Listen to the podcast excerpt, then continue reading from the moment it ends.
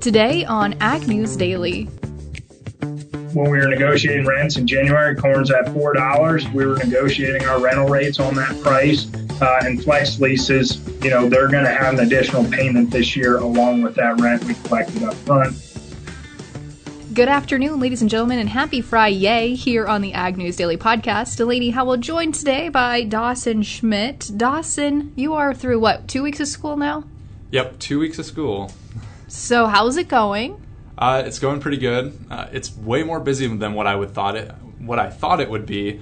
Uh, but you know, two weeks done, going into Labor Day weekend, kind of ready for a little bit of a bit of a break before I get back into it. So hopefully things aren't as crazy as they have been, but you know, there's a lot of stuff that always needs to be done and want to tackle that as early as possible. That's true. Well, you're probably a good student, so you are prioritizing things. You're probably good at time management.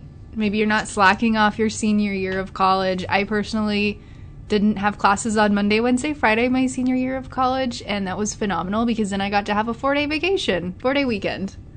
That's true, and I would have a three day weekend, but obviously, you know that I'm in the office with you on Fridays, so I'm still doing a little bit of stuff, you know, throughout the entire week. So, not quite having the whole senior effect, but not quite having senioritis per se either. Well, that's good. Keep it up. Don't let it slip in quite yet. It's too early for that. but. Dawson, it's not too early to talk about some ag news for today. You know, Hurricane Ida, we've been continuing to watch that story really closely here and that's looking at continued Ida damage. We still don't have any sort of hard numbers. This is all preliminary stuff still, but so far we've still seen a lot of areas without electricity. Hurricane Ida has closed about 250,000 schools across the state of Louisiana.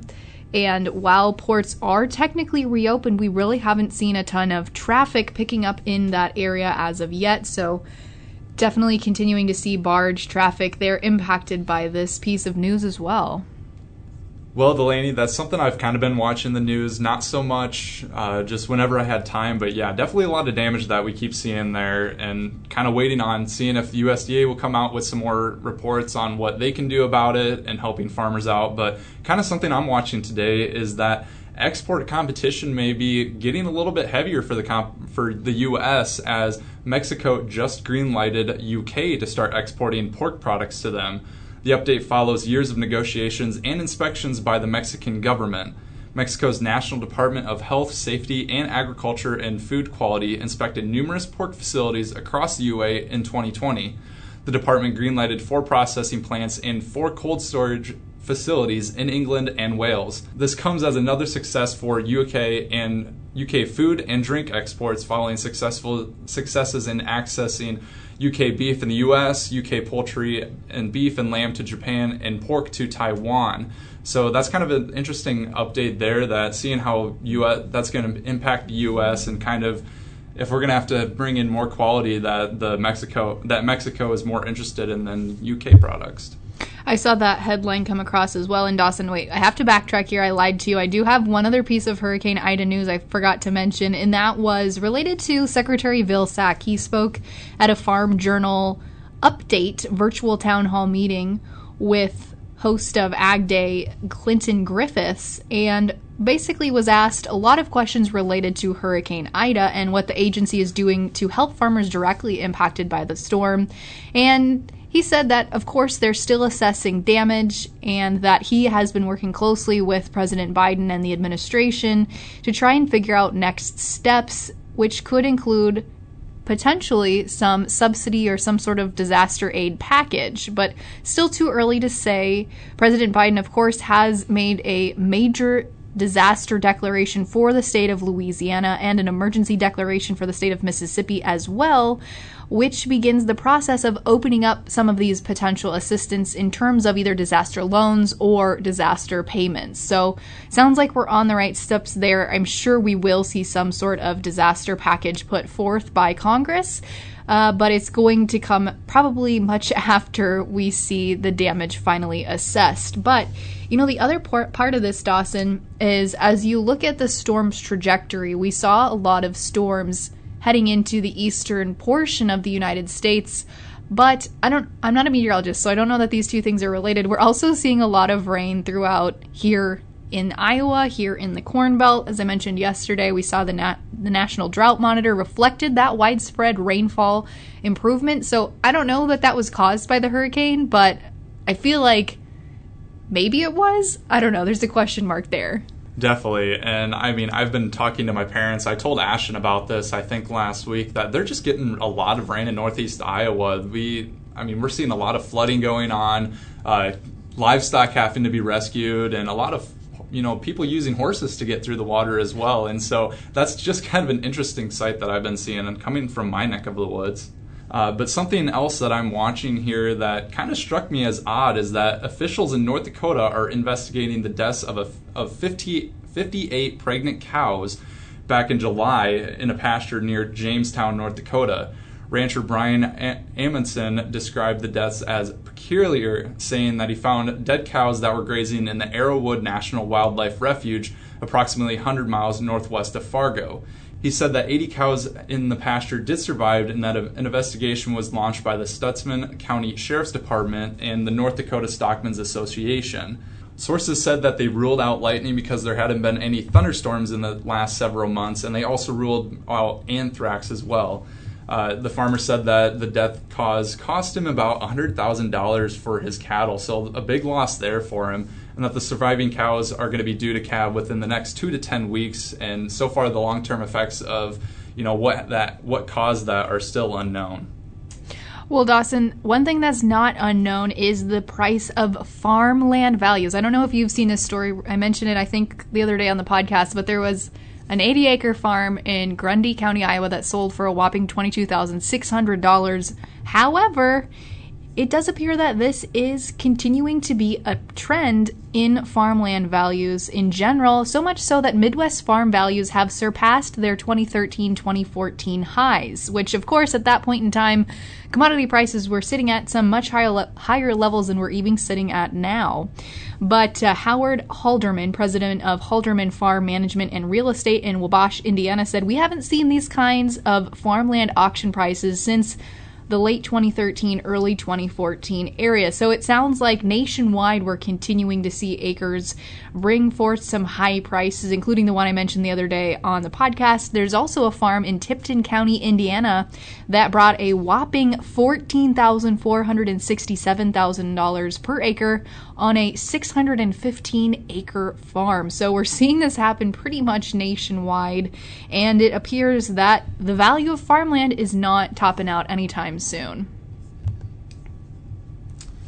Well, that's definitely something that I was watching as well. There's a lot of reports, you know, of people having to pay a lot higher prices it's for not, farmland. Not a good time to get into farming, that's for sure, if you're a young person trying to buy into the business. Definitely not. And a few years ago, I did get the advice from someone I used to work with on a farm, you know, it's better to get in early than too late. And right now, I'd say it's too late. I would agree with that. Uh huh. 100%, Dawson. But that is all I'm watching for today, Delaney. How about you? I think I am out of news as well, other than we did have a fresh announcement today of 130,000 tons of soybeans headed to China. That definitely added a little pep in the step today for the soybean markets, not so much for the corn markets. We saw December corn close a penny and a half today lower to end at 524. November soybeans down eight and three quarter cents to close at 12.92 on the nose.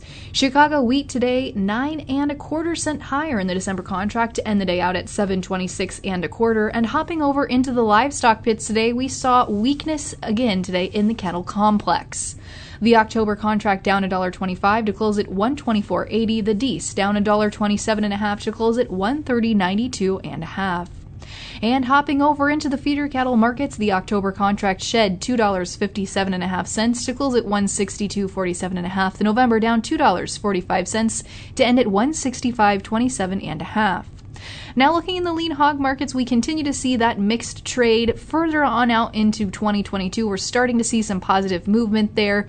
However, in the front month contracts, we are still seeing weakness with the October contract down 27.5 cents to close at 89.57.5. The Dees down 22.5 cents to close at 82.10. And lastly, wrapping things up here with the Class 3 dairy milk futures. October up 2 cents today to close at 16.83. The November down 7 cents to close at 17.04. Now, Dawson, today I think it's very timely that we're talking about this last piece of land news because we're sharing a quick presentation here from People's Company's Big Questions in Land Management Seminar. With that, we're going to move on to uh, our next presenter, and uh, he is one of our own here at People's Company, and his name is Peter Isaacson. And Peter joined our company back in 2018, and he focuses on land as an asset management and does it through the upper Midwest. Uh, Peter is well versed in utilizing multiple forms of land leasing arrangements, as well as custom farming, organic farming, and doing complex leasing structures to maximize value for both operators and uh, re- non resident landowners. So, uh, Peter's background and passion for production, agriculture, and conservation make him an important member to the land management team and a great resource uh, for landowners and the clients that he serves. So, with that, uh, Peter, I'm going to turn it over to you. All right, so Dustin, uh, Dustin teed me up pretty good for this. Um, I'll keep my market update short as far as commodity goes. Um, but today we're going to talk about cash rental rates, um, what's currently driving the market, um, leasing alternatives and selecting the right farm operator for your farm, uh, using data to make decisions, determining a fair uh, value cash rental rate, and what landowners can expect to see for 2022 farm leases. And then we're going to talk about a little bit about uh, leading harvest. Um, I'm sure many of you have heard of leading harvest, um, but what does the certification entail? What does it mean for your farm? Why should you care? And uh, how how can your farm become certified under leading harvest. So that will jump right into the markets. Um, so you know the prices we're seeing today have a lot to do with uh, 2020. You know we had a dry year in Brazil. Uh, we had some drought in the Midwest, and a year ago today we had the derecho. Um, 2021, the upper Midwest is, is struggling with drought. You know, 71% of Iowa is currently in at least a D1 drought. Um, so we're kind of living rain to rain right now. Uh, decreased supply and increased demand for fiscal year 2021. Um, corn exports from 2020 to 2021 are expected to increase 23%. Uh, and a lot of that's going to China to feed their recovering hog population. And then a low river system in Brazil that's really keeping a lot of their grain trapped. Um, so, you know, U.S. exports are, are really taking over um, and a lot of our corn's going over there. So um, when we talk about farmland leasing, you know, a lot of people think of a fixed cash rent lease, which are great. We see a lot of them in the Midwest, uh, but there's other options out there. And you can see on the uh, right hand side the, the risk spectrum associated with these leases. And, and the highest risk, but right now the highest reward would be custom farming. Um, the landowner pays for 100% of the inputs, hires a local operator to plant, spray, and combine, and the landowner sells that crop and they take all the proceeds. So those do really great in an environment like this, uh, but carry a lot of risk. Second one's a crop share lease. Um, these used to be pretty common in Iowa. We're, we're kind of seeing them fade away a little bit, making room for fixed cash rent leases. But in this scenario, um, the landowner provides the land, local operator provides labor and equipment, and expenses are typically shared, and so is income.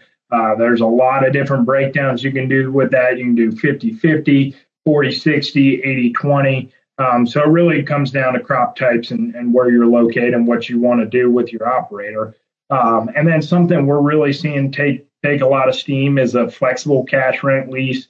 Uh, so these are popular, work really well uh, in a year like this where the landowner takes a base rent. Um, they're guaranteed that at the beginning of the year. And then based off their price and yield, sometimes there's a revenue trigger price. And uh, when when your gross revenue per acre exceeds that trigger price, there's a percentage uh, that's paid out to the landowner following harvest. So really like those. Um, you know, when we were negotiating rents in January, corn's at four dollars. We were negotiating our rental rates on that price uh, and flex leases, you know, they're going to have an additional payment this year along with that rent we collected up front.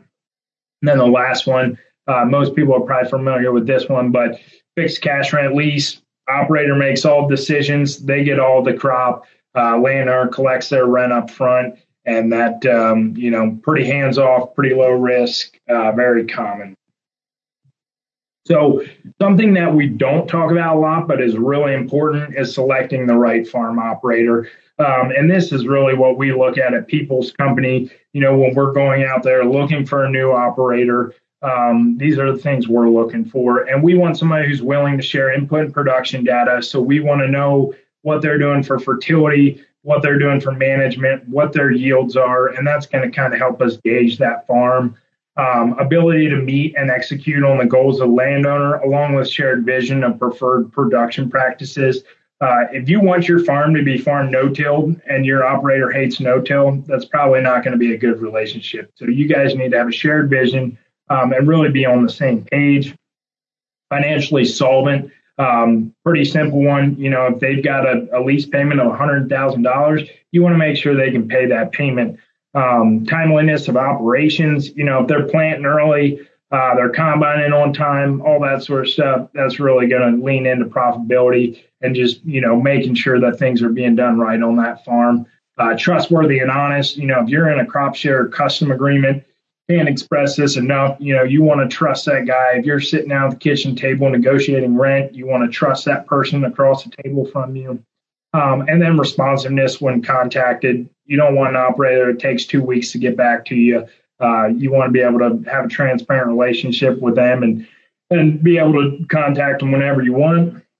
And then openness to signing a written lease. Um, you know, we we think a written lease is almost mandatory at People's Company, um, just because it eliminates any confusion. It outlines everything in writing, and um, if there's a question, you can refer back to the lease and, and you can answer it pretty simply. So, when it comes to determining uh, fair market cash rent, uh, there's a lot of things we look at. A lot of times we start with the county average and then we look at your farm specifically. So, do you have above average soil types, below average?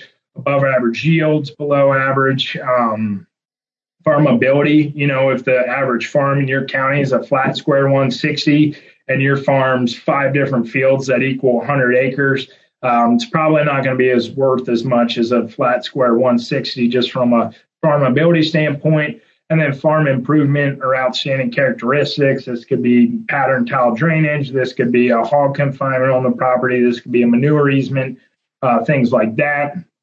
Then we're looking a little deeper into production history, fertility records on that farm. So if it's got average soils but above average yields, um, that's something to take into consideration or, or, really high fertility. Then crop types and production practices. Um, you know, certain crops and production practices such as uh, organic will fetch higher premiums in the marketplace, higher gross revenue, higher rent. Um, and then input costs. You know, Dustin mentioned it. We're really watching input costs this year. Um, prices are up, but everything else is following. Seed, chemical, fertility, uh, land values, rents, those are all going up too. So you, you want your operator to make money. And then commodity prices. You know, it's kind of important to just because they're going up right now, you know, which way are they moving? How long can they stay there? Are they stable and are they sustainable? And it's the same thing can the same thing be said about your rental rate? Um, is it sustainable if markets move back down? So that's those are really the things we're looking at when we're determining rent. Um, and then just kind of a 500 foot view as we uh, terminate leases and go into to renegotiating. Corn since the fall 2019 is up over 50%. Soybeans are up 62%.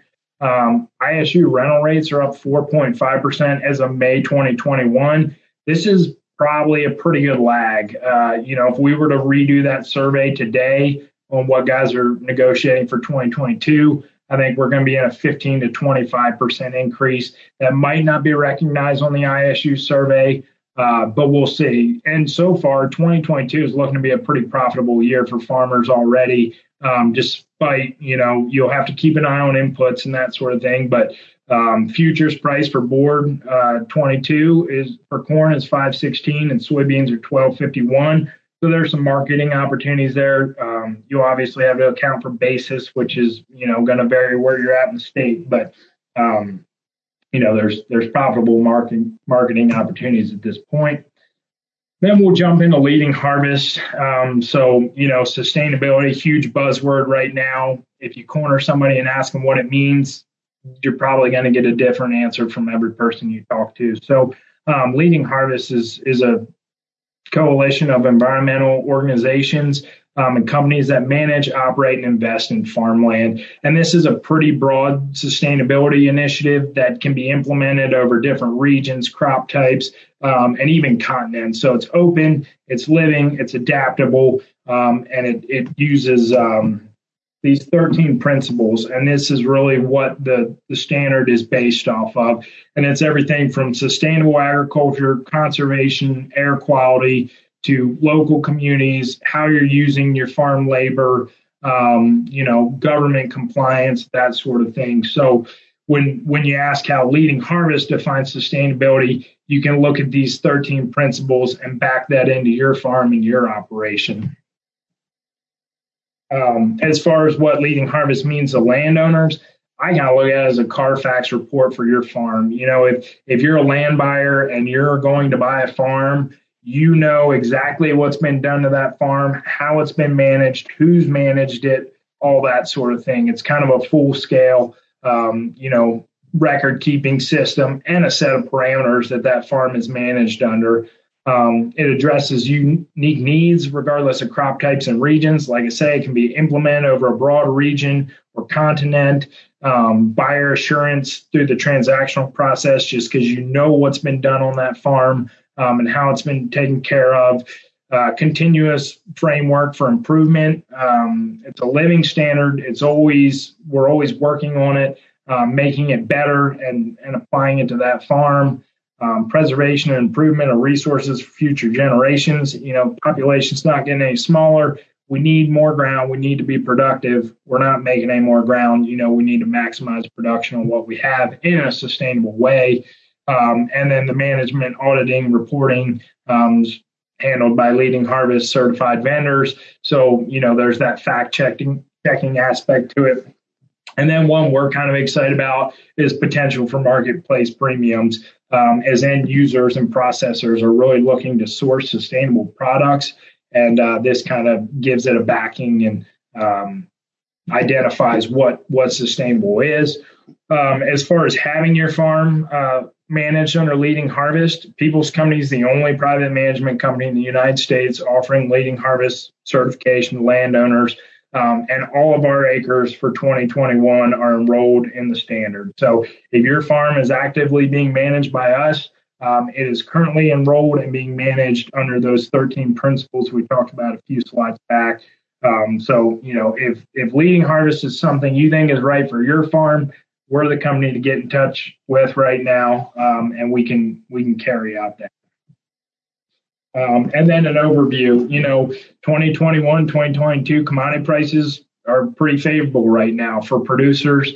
Um, you know, we've got some supply concerns. We've got low ending stocks from last year. We've got drought that's kind of deteriorating some crop in the upper Midwest. Um, you know, we're expecting to see input costs rise, seed, fertilizer, chemical that sort of thing. So you're going to have to keep an eye on that cost of production when you're negotiating rent as well. Um, but you know, like I say, 500 foot view, 15 to 25 percent. It's going to be very farm specific, but um, that could be a general rule of thumb.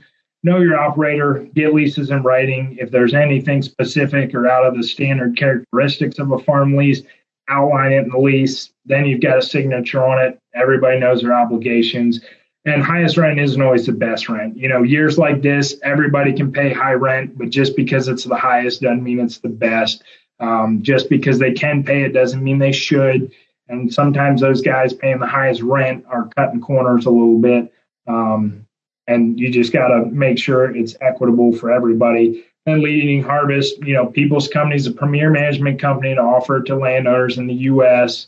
Um, buyer, landowner peace of mind uh, throughout owning or buying a piece of ground. You know what's being being done on it, uh, how it's being handled. Flexible standard that can be applied globally. That's huge. Um, as as the industry looks for something to latch onto, it's got to be adaptable. And this standard is. then the opportunity for market premiums when selling farmland or crops. You know, I think that um, that that's down the road, but on the way. And then we've already got 2,000 acres committed, or the standard does, with 50 organizations um, consulted to develop the standard. So it's not narrow um, hallway type approach. A lot of thought went into it, a lot of different people with a lot of different perspectives uh, that helped to develop the standard. So it really can be can be suited anywhere. But um, that's all I have. And if you have questions, leave them down in the comments. And uh, look forward to hearing hearing the other speaker today. So thank you for your time and uh, look forward to hearing from you.